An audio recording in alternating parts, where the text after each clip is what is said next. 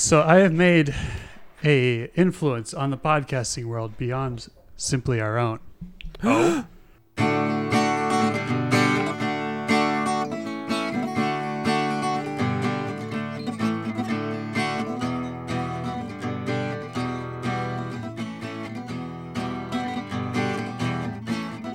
Um, so if you guys recall the uh, Ducktective article I shared to the group chat, where a duck finds a woman's body, um, I shared that to the Crunch Discord, and to my wonder and amazement, instead of Pittsburgh News this week, they read that article on the podcast.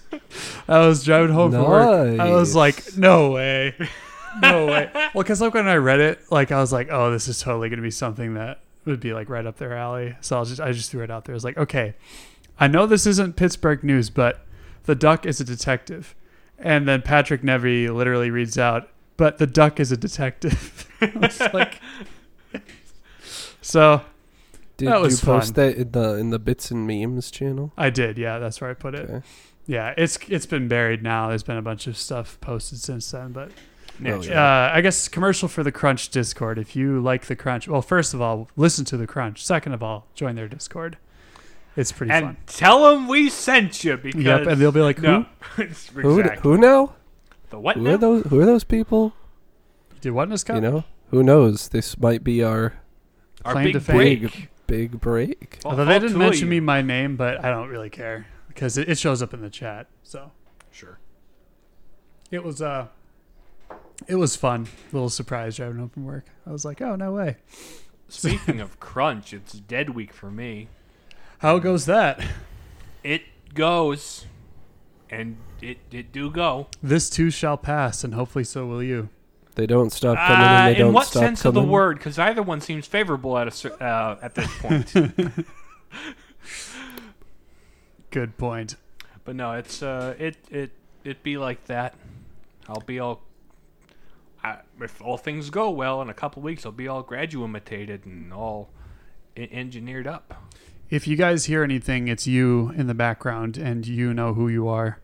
Shut um, up. The two listeners listening to this, them being in the background in the future. Some of them, the two, uh, playing. What are they playing back there? They're just watching something. I don't know. I don't. Oh, okay. I just seen people talking. We have guests in the home tonight. Um, rather spontaneous, but... Scheduling has been weird. So. It has. Um, how I, I always find the spontaneous hangouts more fun than the non-spontaneous I agree. hangouts. Typically, yeah, that's how it We goes. were just like, well, I hope you guys don't mind us just disappearing for about an hour to record the podcast, because that's what we're going to do. They're so like, we like listening to your podcast. Go for it. Yeah. Riley is uh, recovering more or less from some on, sort of on, illness. On the upswing from an illness. What was the thing you were at just before this? I was at Dionite, which I always have on Mondays, on which we are recording, mm. which is an unusual day for us to record. But, because uh, end of year seminary stuff happened on Wednesday and...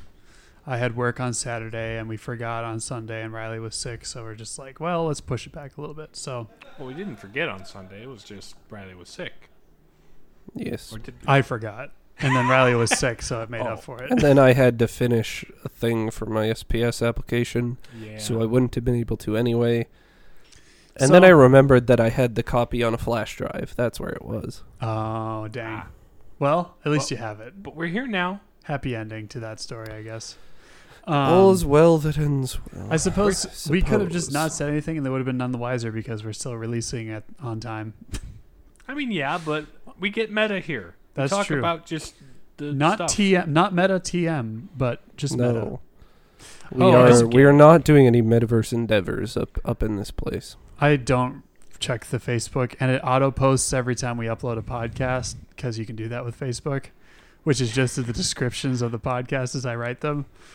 Tell you what, my first Facebook post in four years, I plan on doing it in two weeks. I graduated, graduated college. Hello, Just, everyone. Hello, life update. I the, have The graduated. last one being you. You I, I moved to Fargo. Yeah. My last one was, hey, I moved graduated to Fargo.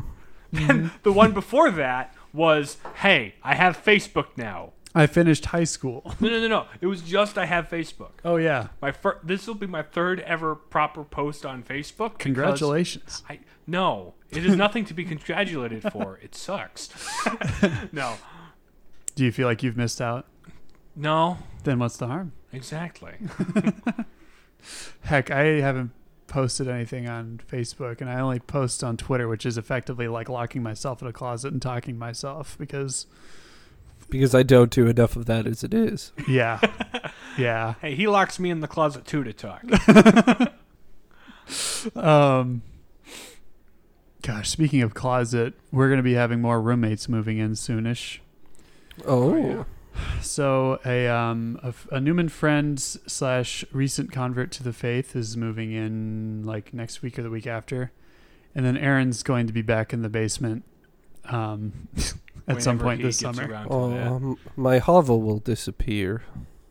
Yeah. Oh, no. We'll make something work, though. Brian, you always and I, throw a sleeping bag on the floor in y- your room. Because yeah. There's monstrous. Plenty of room. Or I could borrow one of my parents' nice cots.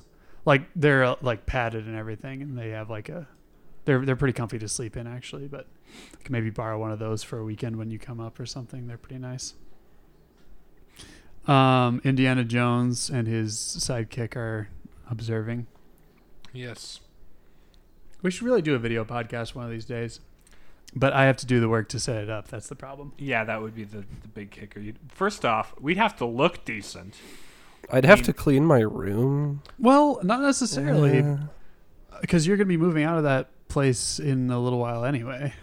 In I suppose whatever weeks, room you have. Will whatever have room I happen to be in will have to be clean. Yeah, I suppose that still follows. But then, I mean, they just have to hear us, and it's bad enough to have to hear us. Yeah. And if you have to deal with all this, audible motions to all of this. I think even if we do eventually add video, we're still going to make the audibly jokes because there's still going to be people who listen. I mean, who are pod- listening to the audio version. Mm-hmm. Right. Even so. Like, I don't feel too bad. Because, like, even clerically speaking, they, they did an audio podcast a few times, but they haven't d- uploaded one in, like, months. So Nobody nobody goes to podcasts to watch people. Yeah, like, precisely. Because if you're watching it, all you're watching is two people at a table talking into microphones. Mm-hmm. Or the static image they put up because it's the YouTube like, upload. There's, there's more than one. Like, podcasting is not a monolithic business. No. So, like, there's some people who... go for those video podcasts like the Joe Rogan types and the, the different Frad people who follow along on that formula, like your Matt Frads and your Catholic talk shows and Catholic gentleman shows, because, you know, we need that. Mm-hmm. Mm-hmm. Yeah. I. But then there's like this whole other group of podcasts who are like in the audio only world because we're O G. Yep. I would only add video to help expand our audience, um like as another platform, like probably do like a modicum of effort to make it look decent. Like I, honestly, like audibly looking at us right now, this isn't too bad. Mm-hmm. Like if we wanted to do the streamer thing, we could turn on the uh, L E Ds in the living room behind us. R G B R G B I could like have my favorite my, Supreme Court justice have my oh you got yours here. Too yeah. And then just like have it doing a strobe thing while I'm in here. Because just just, like just then audibly read it was like the Batman the trailer. Did you see the uh, the one where they put Adam West I in the Batman trailer? Did you guys see that one? It was pretty. No, good. They like they um it was like the Corridor Corridor Digital guys. They did a cut of the the Batman trailer, but they put the nineteen sixties Adam West Batman in, instead of Robert Pattinson. It actually kind of slaps. That's funny.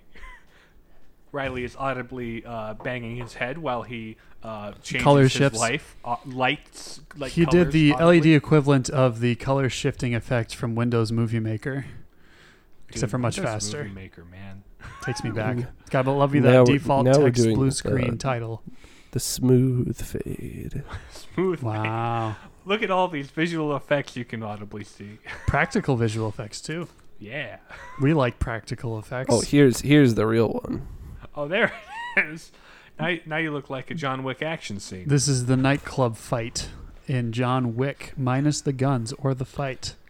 Or the John Wick. But it's got flashing lights. For so all it's you know. It's basically the same thing.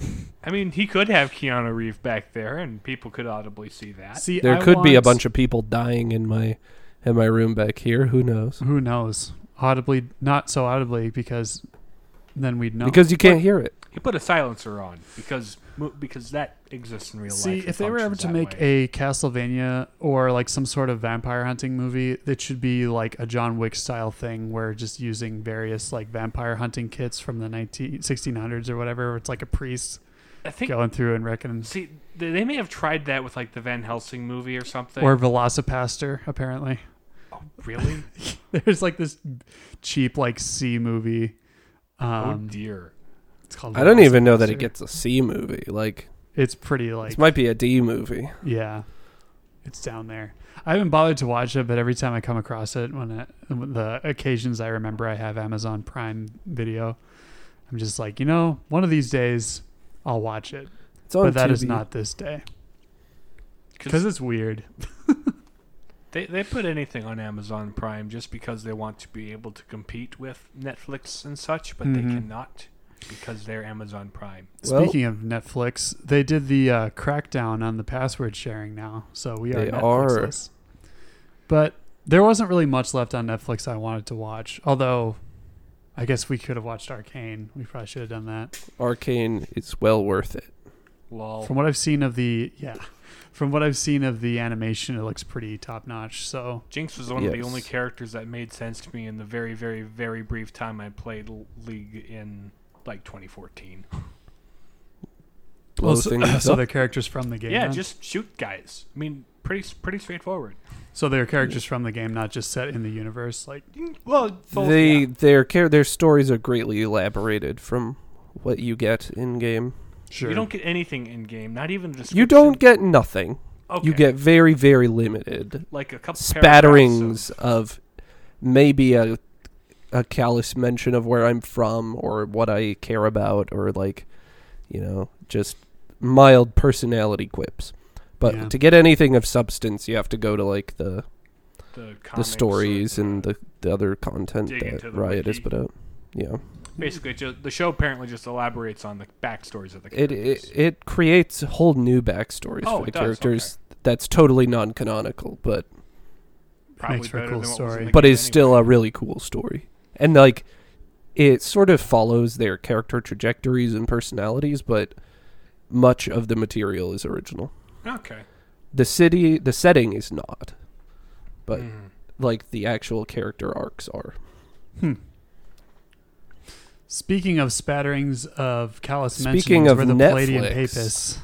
I'm James. I'm Nathan. And I'm Riley. Uh, what what are we doing? We're doing tonight? a seri- super serial Ooh. on The Queen's Gambit. Ah. Oh. One day, three lads from North Dakota were bitten by a radioactive television, and with their powers combined, they are super serial.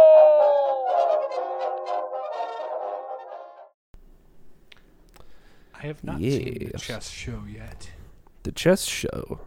Anna Taylor-Joy, she be doing the chess thing in the nineteen sixties. She is doing the chess, among is, other things. This is not about the X-Men nineties character who ta- infuses cards with kinetic energy and explodes them. No. That is a different gambit.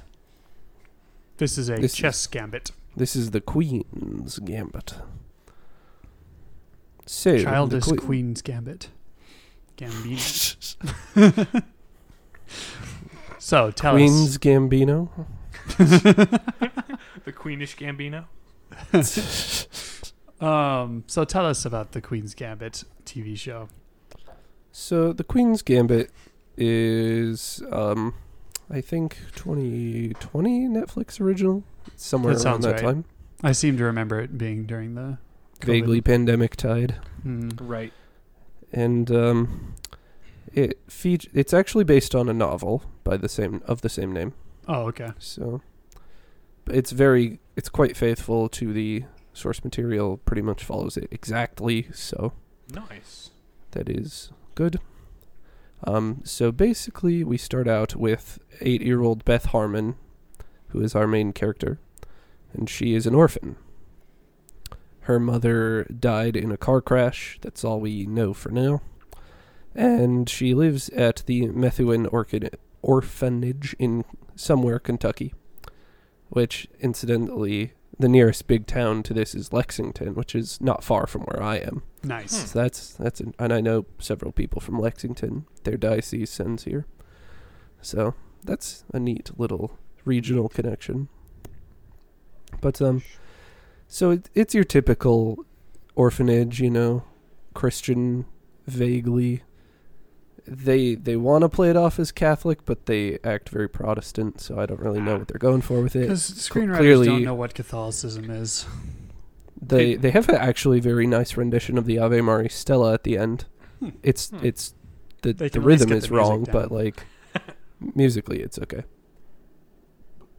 But anyway, it's this vague Christian orphanage, and of course it's unnecessarily strict and, you know, prim and proper, but of course no one actually lives that way outside of the times when they're supervised. Sounds like a classic mm-hmm. depiction of religiousness in nineteen sixties on... Yeah, it's like the the joke I've made is that the most unrealistic thing about this show is the fact that chant was being done in the sixties. Yeah. But I digress. So Beth is kind of... They give the girls... It's an all-girls orphanage. They give the girls these, like, tranquilizer pills to keep them docile. And, you know... So they don't cause trouble. Yikes. And, uh... a lot of the kids develop a, um... unhealthy relationship say, with it? An unhealthy relationship with them. A dependence, if you will. Uh-huh. And Beth is among those. So she's just kind of existing there and makes friends with a girl named Jolene, who's a a black girl who kind of does things her own way and is a bit of a rebel, and so they she kind of learns from her a bit. But um, Beth goes down to the basement to clean some erasers, and there she sees Mister Shaibel, the janitor, playing chess by himself in his little janitorial operation. She's like, "What's that?" He's like, "This is chess." She's like, "How do you play?" Well, like, uh, this is after a number of times of her coming down there to observe. And she finally works up the gumption to To inquire. approach him. Yes. And so she's like, "I already know what all the pieces do. That one does that, that one does that." He's like, "Okay, sit down, I'll play you." So they do, and he plays the scholar's mate, which is like the typical four-move checkmate that a beginner wouldn't know how to to deal with. Mm-hmm. He's like, "I win. Go win." And so, but she's persistent and like, how'd you continues. do that? I want to learn how to do that. And uh, turns out that she's uh, a bit of a a chess prodigy as she continues to play and learn some tactics and principles and such. Mm-hmm. And eventually eclipses Mister Scheibel's skill, you know, by the age of nine or so. And so she gets permission to go to the local high school and play there, and does a simultaneous with all the whole team and beats them all. Where, like, you play a game against everyone at the same time on a separate board. Mm-hmm. So she beats, like, fifteen high school players simultaneously. So she's quite she's good. Pretty, she's pretty good. She's pretty good. Pretty, pretty good. Mm. Mm. And so she um, quickly moves her way through the, um, you know, she gains some notoriety and eventually gets adopted by the Wheatleys when oh. she's thirteen. Hello, this is the part where I kill you. That's, I'm reading uh, Machiavelli because I'm quite smart, yeah. And uh, I need to Wheatley. get some yeah. more water, so vibe while I do that. Or cut this part out, whatever you feel like. Vibing. Well, vibing's funnier. What do we want to vibe about? Um, Stovetop stuffing mix. Savory yeah, there's herbs. Stuffing mix on my desk for some reason. I watched it happen too. What you need is one and a half cups of hot water, we one package or six ounces of Stovetop savory herb stuffing mix, a little guessing game for the folks at home. You can go ahead and guess what tablespoons of butter this two product is, cloves, garlic, or the company is that makes it. One package, uh, ten ounce frozen chopped spinach, thawed, well drained. One cupped Kraft shredded exactly low moisture part skim mozzarella cheese. New, um, one cup Kraft grated Parmesan uh, box top cheese for education. Make it heat oven to four hundred degrees Fahrenheit. The kids. The Add kids. hot water to stuffing mix in large bowl. Stir one box just top until moistened. Poor child set aside. Need remove of education. Stems from mushrooms. Chop just stems. Just one little melt butter half-inch cube on medium of cardboard. Heat. Add it's enough to save one whole and child. Garlic cooked for lobster. uh, all right, Hi, Riley's, Riley's audibly back. Riley's back. Uh, I see. We're reading a Stovetop box for content and explaining yeah. the wonders of Box Top. Um, for education. Box Tops for Education. Oh, boy. Yeah. Uh. Anyway, Beth gets adopted, and she Speaking goes... Speaking of Box Tops. She goes cold to Lexington with her perfect new family in their nice, immaculate suburban neighborhood and their perfectly kept home. And, of course, this is all a sham. Because no one, no one's life is this perfect. Naturally, if they're doing that, they're they're hiding some problems. Mm. So, what problems are they hiding, and how soon does she discover? Well, she discovers them very quickly, nah. and she's like, the uh, the father is frequently away on business trips, quote unquote business, Qu- quote unquote business trips, and I mean it's the six C's. We can connect the dots at it, this point. You can, yep, yep. Yep, definitely. And uh, Missus Wheatley is sort of the the housewife that gets left alone all the time, and so she wanted to have, uh, you know, someone to look after to, to spend her time mm. because she was lonely, and so she gets um, Beth to kind of fill that role. And at first, she's very kind of aloof and sends her to do errands and chores all the time, but they start to grow closer over time. And Mister Wheatley eventually pulls the trigger on um, absconding and moves to Denver and leaves them totally alone. Mm-hmm. He went to go buy milk? He went to buy milk and cigarettes. Like, Dad? Dad? And so, um, the Missus Wheatley and Beth are, you know, left out to dry and don't have any way of supporting themselves, except that Beth is a very good chess player. Mm-hmm. Sounds and, like a competition uh, with some prize money is in order. Yes, it certainly does. So she goes and plays in the Kentucky State Championship for the, uh, I think, high school division. Maybe it's the... You know, just the overall state championship regardless. Mm-hmm. But I think it's supposed to be high school. And um, she goes there. And, uh, oh, as a side note, Missus Wheatley happens to have the same tranquilizer pills in her prescription that Beth had at the orphanage. Uh-huh. It's the same medicine. So she has access to those. She has access to those, which... let her see chessboards on the ceiling and play out moves in her in her head without actually having to move pieces on the board and such. And so she plays in the tournament and is like, you know, an unrated player, so everyone writes her off, and she doesn't know how to play because she's never done a tournament before. Naturally.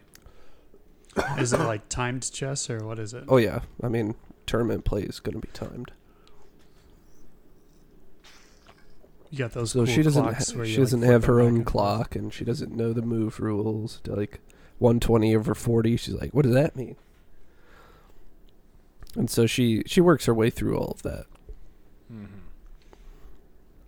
And beats and wins the whole tournament, beating Harry Beltic, who's the um, reigning state champion.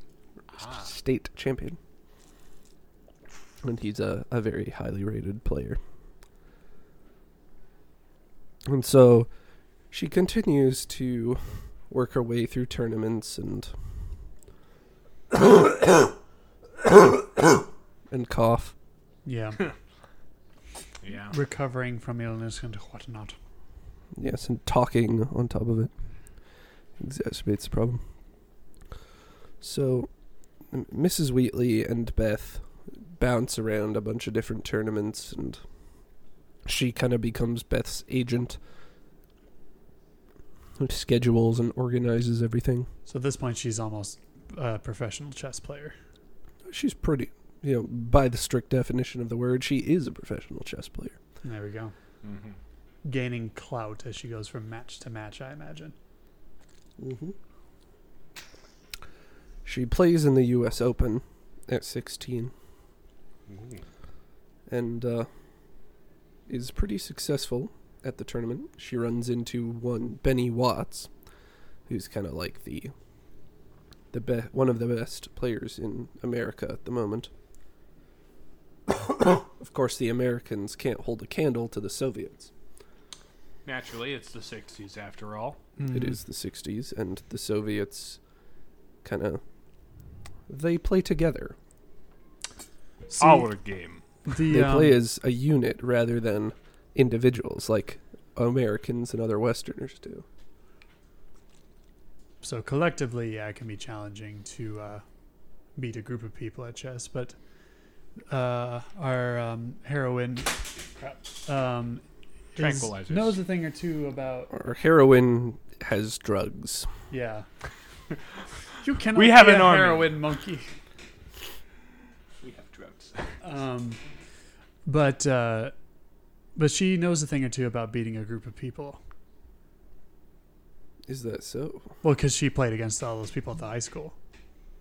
Well, she played a simultaneous. She oh, didn't... oh, not one game. Oh, okay. That makes sense.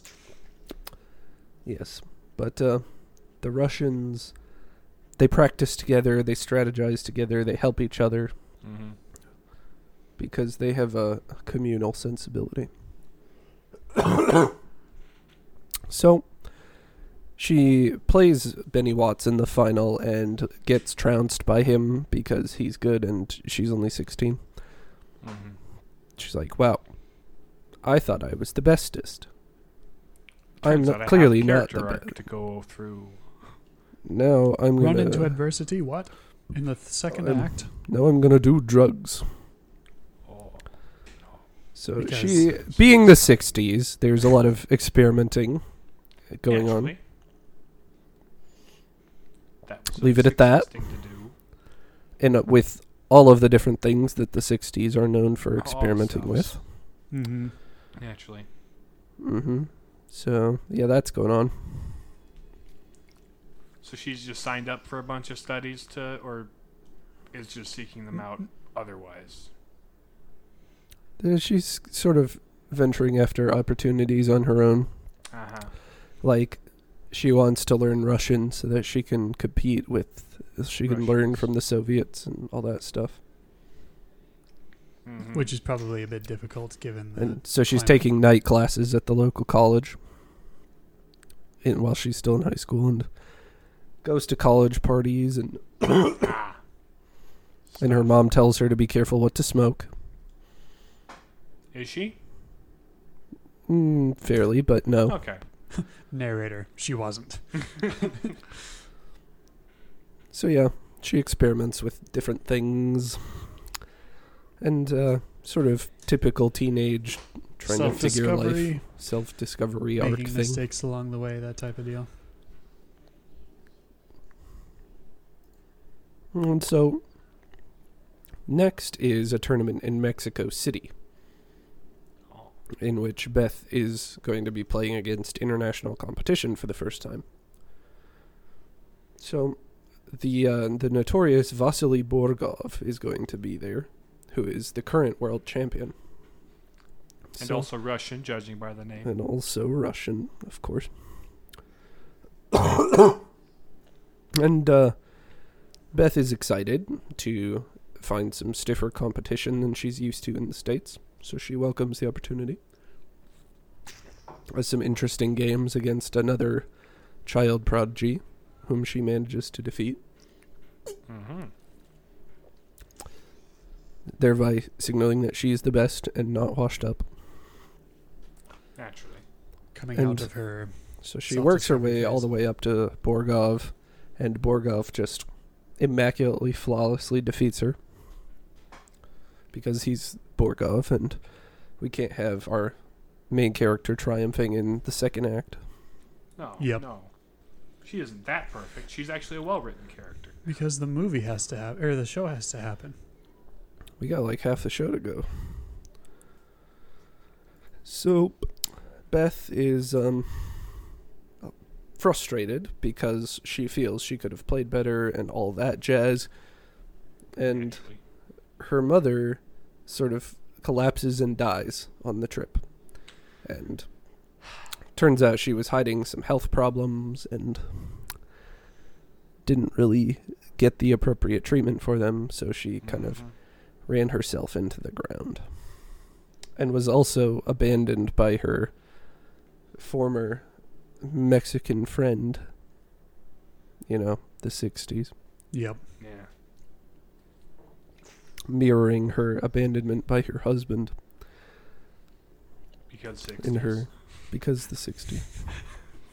Is that the title of the That's episode? The new bit. Because the sixties. Because the sixties. The the sixties are a source of a lot of the problems in this uh, in this narrative. Mm-hmm. So Beth buys a bunch of tranquilizers because they help her play chess, and she doesn't need the prescription in Mexico and can get it for cheaper in Mexico. So you know, why not? Why not? It's the sixties. You can fly with that stuff. Yep. Mm-hmm. It's the sixties, man. Yep. sixties, man. And so Mister Wheatley, she contacts him and says, hey, your wife died. You should probably do something about that. And he's like, oh, no. He's anyway. Like, all right, you can have the house. I don't care. Um, bury her this place. Yada, yada. I'm not coming back with milk. Very cold and um, unfeeling about his wife dying. Uh-huh. So she goes back to her house in Lexington and is all sad. And Harry Beltic contacts her. This is like, the guy? Yo. Okay. Yes, this is the guy she beat in the state championship a couple years back. And then he's like, you need someone to train with. I'll be in town over the summer taking some classes. We should play. She's like, I'm better than you and you know it. He's like, you're right, but you also have holes in your play that I can help you. Because Beth is a very impulsive and natural and aggressive player. She's not so much a theoretical player who plays sure. by the book. She's innovative and does things her own way. Which creates weaknesses. And Harry's like, I play more by the book. Because I suppose so, you can be drawn into traps if you operate on impulse, et cetera. Yeah. There's certain setups that make you think, oh, I've got this. But then you, you don't, don't see this. the other thing that, that... You don't see the trap created. So they work out and that play, and uh, she generally improves, and the sixties happen, you know. As, as they do. Kids. As they do. As they do. Harry is eventually like... I don't have the obsession to be the best at this that you do. I've taught you everything that I can. I'm supposed to be studying engineering. Have fun. And he goes off. So she goes to the U S Open and has to face Benny Watts again, and this time thoroughly trounces him. Uh-huh. And then Benny's like, you're pretty good. You should come hang out with me in New York so that you can get ready for Paris and Moscow, which are like the next big upcoming tournaments. New York. Moving to New York, 'cause I've got problems with my sleep. That's why I take tranquilizers. There you go. Actually, not why she does, so. Eh, that's she not why she takes them. No, she takes them for alternate reasons. Because for, chess? Because, because chess. Because sixties. That's so what sixties get, what kind of sixties do they get up to in New York? Oh, you know. The New York sixties? The New York kind of sixties. Got they, it. They, they get up to the sixties in New York. They also do chess, but, yeah. Let's play chess. Since since you are my, as I, I'm your host and you're my guest, what would you like to do? Play chess? Let's play chess. And so Beth gets a lot better in this training montage and plays, starts doing puzzles because one of Benny's friends from London comes over and puts up the problems, audibly pointing at the characters in the background. Mm-hmm. Cross your head. Anyway, audibly. They're distracting me. So where were we? New York, uh, yes. New York. And so then Beth goes to Paris, and she's like, I'm playing the best chess in my life. This will be a cakewalk. I'll be able to beat Borgov. And then she's like, ah, Paris, where I can sixties. Mm-hmm. Naturally. So she goes on a, has no, a wild night of partying. sixties. And and sixties. sixties.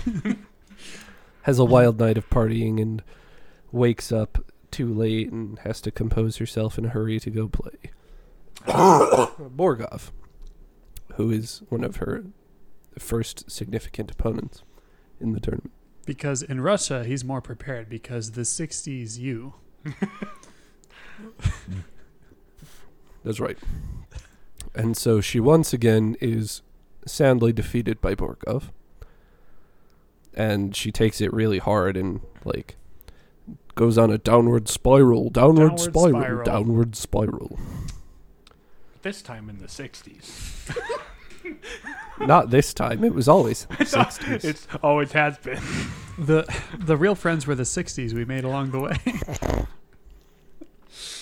So after losing to the final boss of chess, uh, she's lost to the final boss twice now. Yeah. So she's gotten frustrated and wants to give up. Because it's the and third then, act. Because it's the third act now.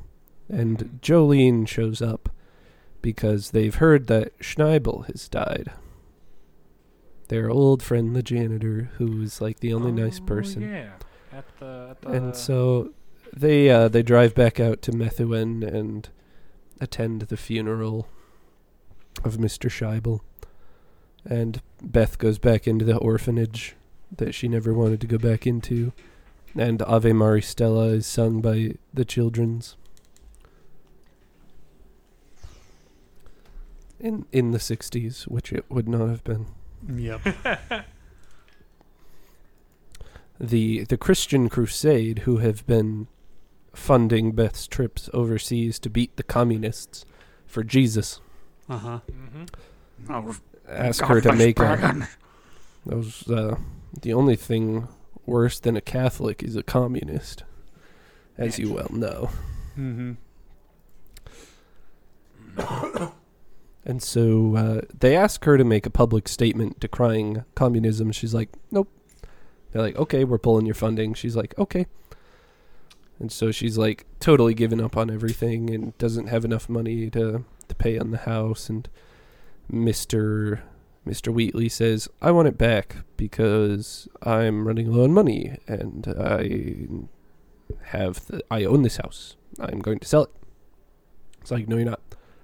You told me I could have it. She's like, not in writing. Ha ha ha ha. Yoink. This is mine. Yoink. And she's like, I'll buy it. He's like, what? I'll buy it. She buys it. She doesn't have enough money to buy it and no. go to Moscow to play the tournament, which Jolene has convinced her to go to. And Jolene is studying for a law firm. Well, like, she's a paralegal now. Uh-huh. So she's, she's got enough money. You know, three thousand dollars is a lot those, of money in um, the sixties. Lawsuits in hard-to-reach places that you need a special paralegal to, to reach. Indeed. So Jolene gives her the money to go because she doesn't have anything better to do with it except save up for law school, and she's confident that Beth will win. This time, surely. This time, because Beth goes in completely straight. No tranks, no beer, no no no drinking, no no sixties-ing. No sixties whatsoever. No cavorting. A lot of and six she plays against uh, Luchenko, which is another of the Soviet players, who she really admires because they have similar play styles. The unconventional, surprising tactics mm. sort of play. And she beats Luchenko in, I think, like the quarterfinals of the tournament or something. And he's like, I have enjoyed this game tremendously. I think I have just played the best chess player of my career. Mind you, this guy's a, a former world champion. Right. So she goes on to uh, face Borgov again. Aww. And so she plays the ever-famous Queen's Gambit. Ooh, which is, she said the thing. Roll credits. And it's, I don't know why they named the show after that, because Borgov plays the the declined variation, so he doesn't even like follow the he doesn't even do the gambit. But they decided to call it that anyway. People would recognize this chess, chess reference. Uh, reference maybe. It, it talks about a queen. That that means queen. something. Queen. The, the, the Quambit Gambit. The, the Queen Queen. This is how you do the Tennyson Gambit. Hello, hello, guys. With an anti or er, I C B M, an intercontinental ballistic, ballistic missile. You know now know how to counter the Tennyson Gambit. Anyway, so what anyway, is, how how does she fare against Borgov? She, after a grueling game, Borgov is finally defeated, and Yay. he resigns, and she wins the tournament. Hooray! Yay! And she beat uh, the final boss. She beat the final boss, and as she's heading back in the car to the airport to fly back home, she, in a flight of fancy, decides, nope, I'm getting out of the car, and I'm going to go play chess with people on the street. End of show. Huh. Okay. I will be with the people. So, tell me your thoughts. From somebody who doesn't know that much formally about chess, only ever casually playing it, it sounds, nevertheless, compelling of a story. How so? Well, um, sort of having to overcome her own inner demons as well as uh, flaws in her strategy to rise to the top. Like, she has that initial wave of success based on her natural talent, but she's forced to come up against challenges and counters to that in order to grow and become better at her chess. Which parallels some of the things she has to tackle in her own life, it seems. Mm-hmm. And I guess at the end, that the, the her deciding, you know what, I'm I'm done with this. Let's play chess in the street. It's her, like, sharing the raw love of the game, the way that the janitor did with her. At right? The beginning. Yeah, because she was introduced to chess just by the janitor sitting with a chessboard and by himself. Yeah. So passing on sort of that thing.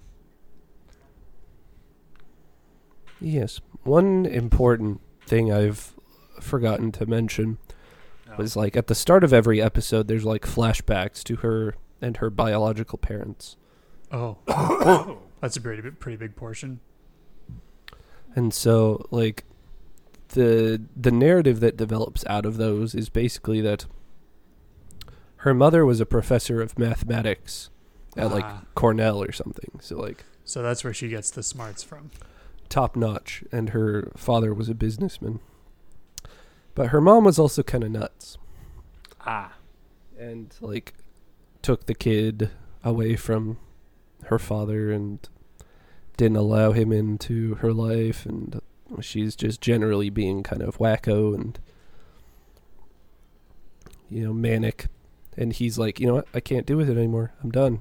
So he, he goes. He goes to buy milk and cigarettes. You know, he goes to buy milk and leaves the two of them, and Doctor Alice Harmon, as her mother is named, kind of has these little lessons that she gives to Beth over the course of the episodes. And they're all kind of, don't let men tell you what to be, you know. You can't mm. do what they want you to do. You gotta forge your own path and don't trust anyone and be your own person. So things she, that have an impact on, on her naturally. Mm-hmm. Oh, yes. Which and she it, sort of takes to heart at first in the way that she approaches life in the orphanage. But then she finds a male role model figure in the janitor. Insofar as he can be a, said to be a, a role model. Well, yes. He's sort of a quiet, grumpy kind of guy. But she she gives him some. She gi- he gives her rather something to. At first, fundamentally, she's just obsessing over. Mm-hmm. For most of her life, it obsesses over, and she has these obsessive tendencies that she clearly gets from her mom. Mm-hmm. And kind of the, the tagline or subtitle is like, with genius so often comes madness. Yeah. And sure. That's kind of her struggle as a character throughout the series.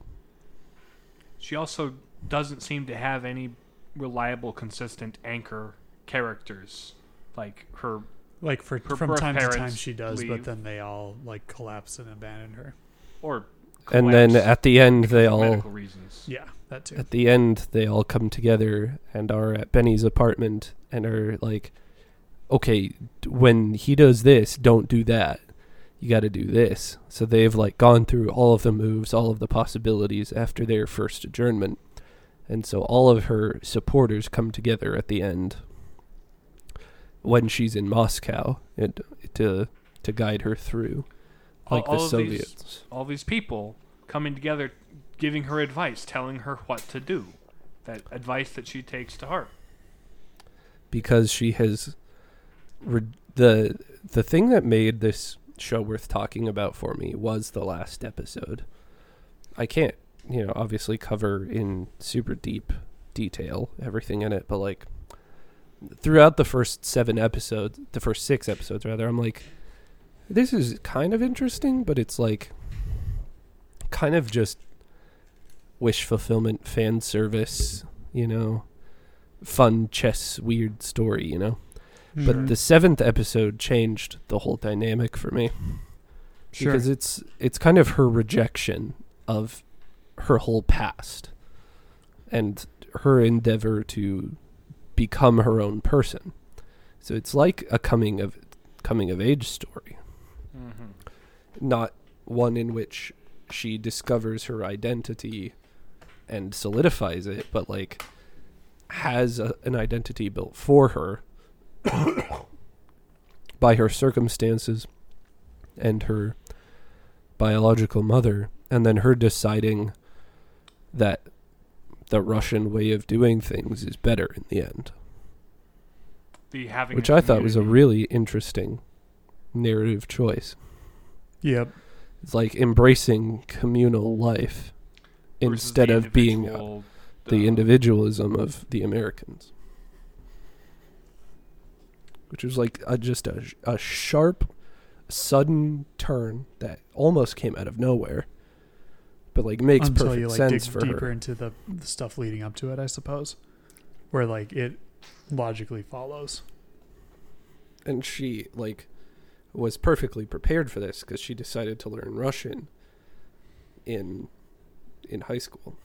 So she mm-hmm. like is competent enough to actually just stay in Russia. It's kind of ambiguous whether she stays there forever, forever. But that's that's kind of part of the point, is like, does she just stay and never leave and, you know, incarnate herself in Russia? Or does she just become, you know, the chestnut say, man. Screw you, Mister State Department bodyguard, I'm going to do my own thing and be here with these people and share my love of this game that has shaped me so fundamentally. It's not perfectly clear, but mm-hmm. I, I like the the interpretation that she's choosing to embrace this communal attitude and embrace maturity and responsibility, unlike her her entire past in the West. Hmm. And it's interesting that for the final for the final tournament, she lets go of all the addictions that were holding her back as much as they were enabling her. And yeah, plays it completely because certainly straight. They were, like, she depended on them for her skill in chess. But this time it was, it was like, her know, personally triumphing of her own. Strangely enough, by placing limits on herself, she was able to grow beyond these things that she was using as crutches. Yeah. yeah. So it's a, it's a really neat cap to a story that would have been, without that episode, or had that episode ended differently, I wouldn't have considered this worth talking about. Interesting. So the, the plot was on a knife's edge, as it were. I mean, you knew how it was going to end. It's just, I mean, yeah, you got. She's got a wish. She's gonna. She's gonna beat the boss, of course. But like, how you get on there? On the third try, yeah. Mm-hmm. And what she learns from the experience is what was, yeah, kind of up for, up, up in the air to that and point. Th- they surprised me by doing a, a very interesting thing with it. Hmm. Mm-hmm. Uh, any other cool things we want to discuss before we move into the Transcendentals? It's a very small thing, but it's a cool thing. The the titles of the episodes reflect both the place within the narrative and different phases of a chess game. Oh, sure. So, like, the first episode is called Openings.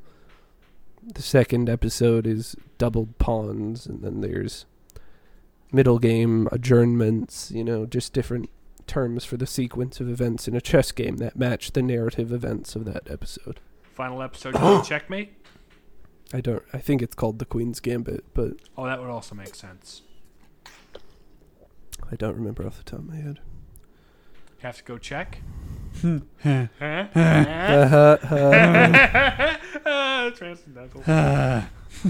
Endgame is what it's called. Oh, okay. That would make it, sense. So she fights Thanos. Russian Thanos. Russian Thanos. On a chessboard. Uh Cool.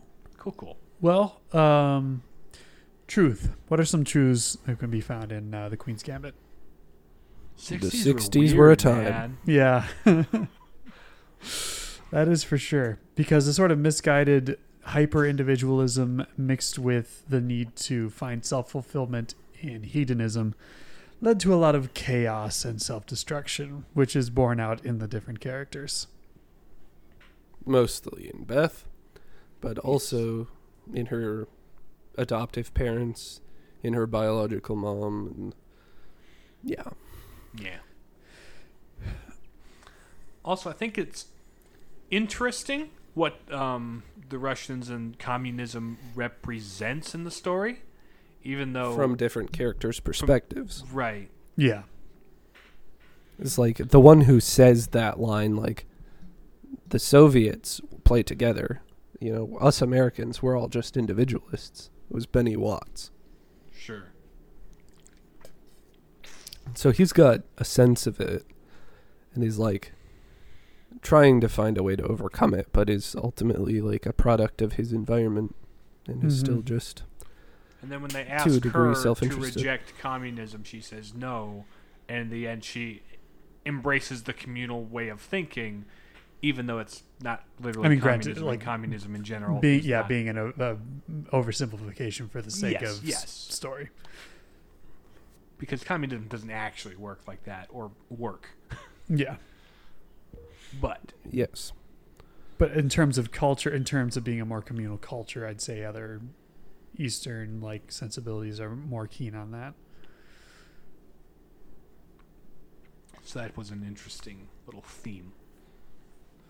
Um, any other truths to be found in? Uh, it's kind of a, a tale of examining one's vision of what's truly good. Yeah. It's like she pursues the game of chess at first purely out of pragmatic... Like, per, it's like at, at very first, it's just like, this is the only thing I've ever found in life that I've enjoyed. It's a way to my, express myself in this overly strict... And it's a way to put Christian food on the area. Table. And it's a way to put food on the table. That yeah. also. After... Uh, she comes out of the orphanage and is in the family.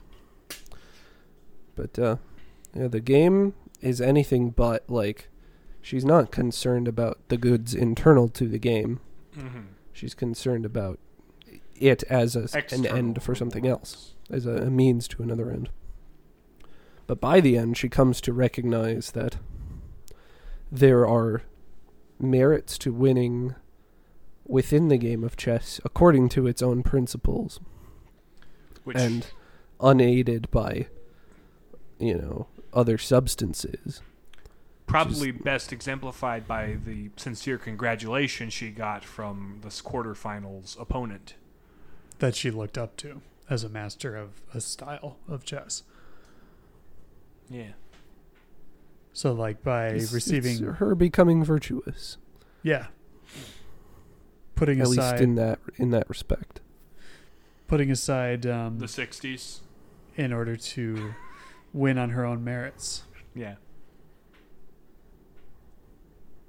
Yeah. And and uh, not profligacy. I just felt like saying that word because it popped into my head. But her um, proficiency in the game, mm-hmm. as opposed to being aided by these other mind-altering habits and substances. Uh, goodness. What is what is good in? Are we done with truth? Are we done with truth? Yeah, more or less. Okay. Okay. Uh, what is what is good? What is good in the Queen's Gambit? In the Queen's Gambit. Missus Wheatley is pretty good. Yeah. She's at first sort of a, a melodramatic, sad housewife, but eventually lets Beth kind of become her own, excuse me her own person. And facilitates her growth and lets her own personality come out a little bit more. And she's she's quite a humorous character and becomes a good mother. Very good. She's she's very witty and yeah, it's just she's very fun. I suppose, and also like the various opponents and people she met who were willing to. They saw the talent in her and helped to like help to nourish it and develop. Yeah. They didn't see her as an enemy or a rival. They saw her as a, just a partner in the game. Mm-hmm. They were like, "Hey, you have problems. You want to go fight the Russians? Let's go fight the Russians." Mm-hmm. Then she and she got her her her whole squad coming together at the end to to be her support system, like the Soviets had. Mm-hmm. Was another uh, very good moment. And putting aside addictive substances in order to better oneself is also commendable. That's that's pretty great. The that she was able to do that at the end. Um, beauty. What is beautiful about the Queen's Gambit? The production quality work, pretty good. It's the it's a Netflix original, so the production sure. quality is up there. Mm-hmm. It it does a lot of dark shots where there's just like minimal light, and it's you know plays around a lot with that.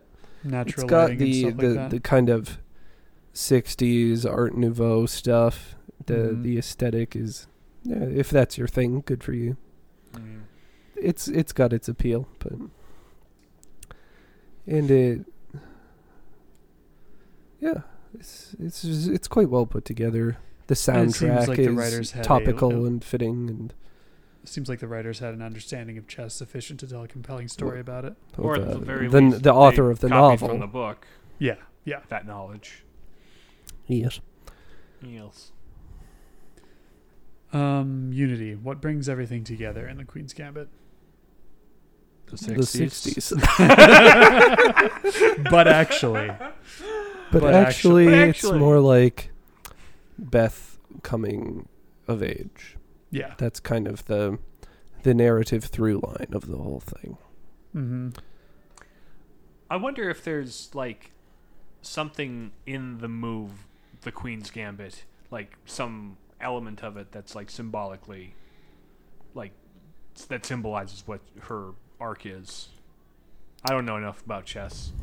Neither do I. All I know is yeah, we we could we could wing on the this, the Queen's Gambit is a a tactic that is almost always refused, but is also it's very dangerous if it's accepted.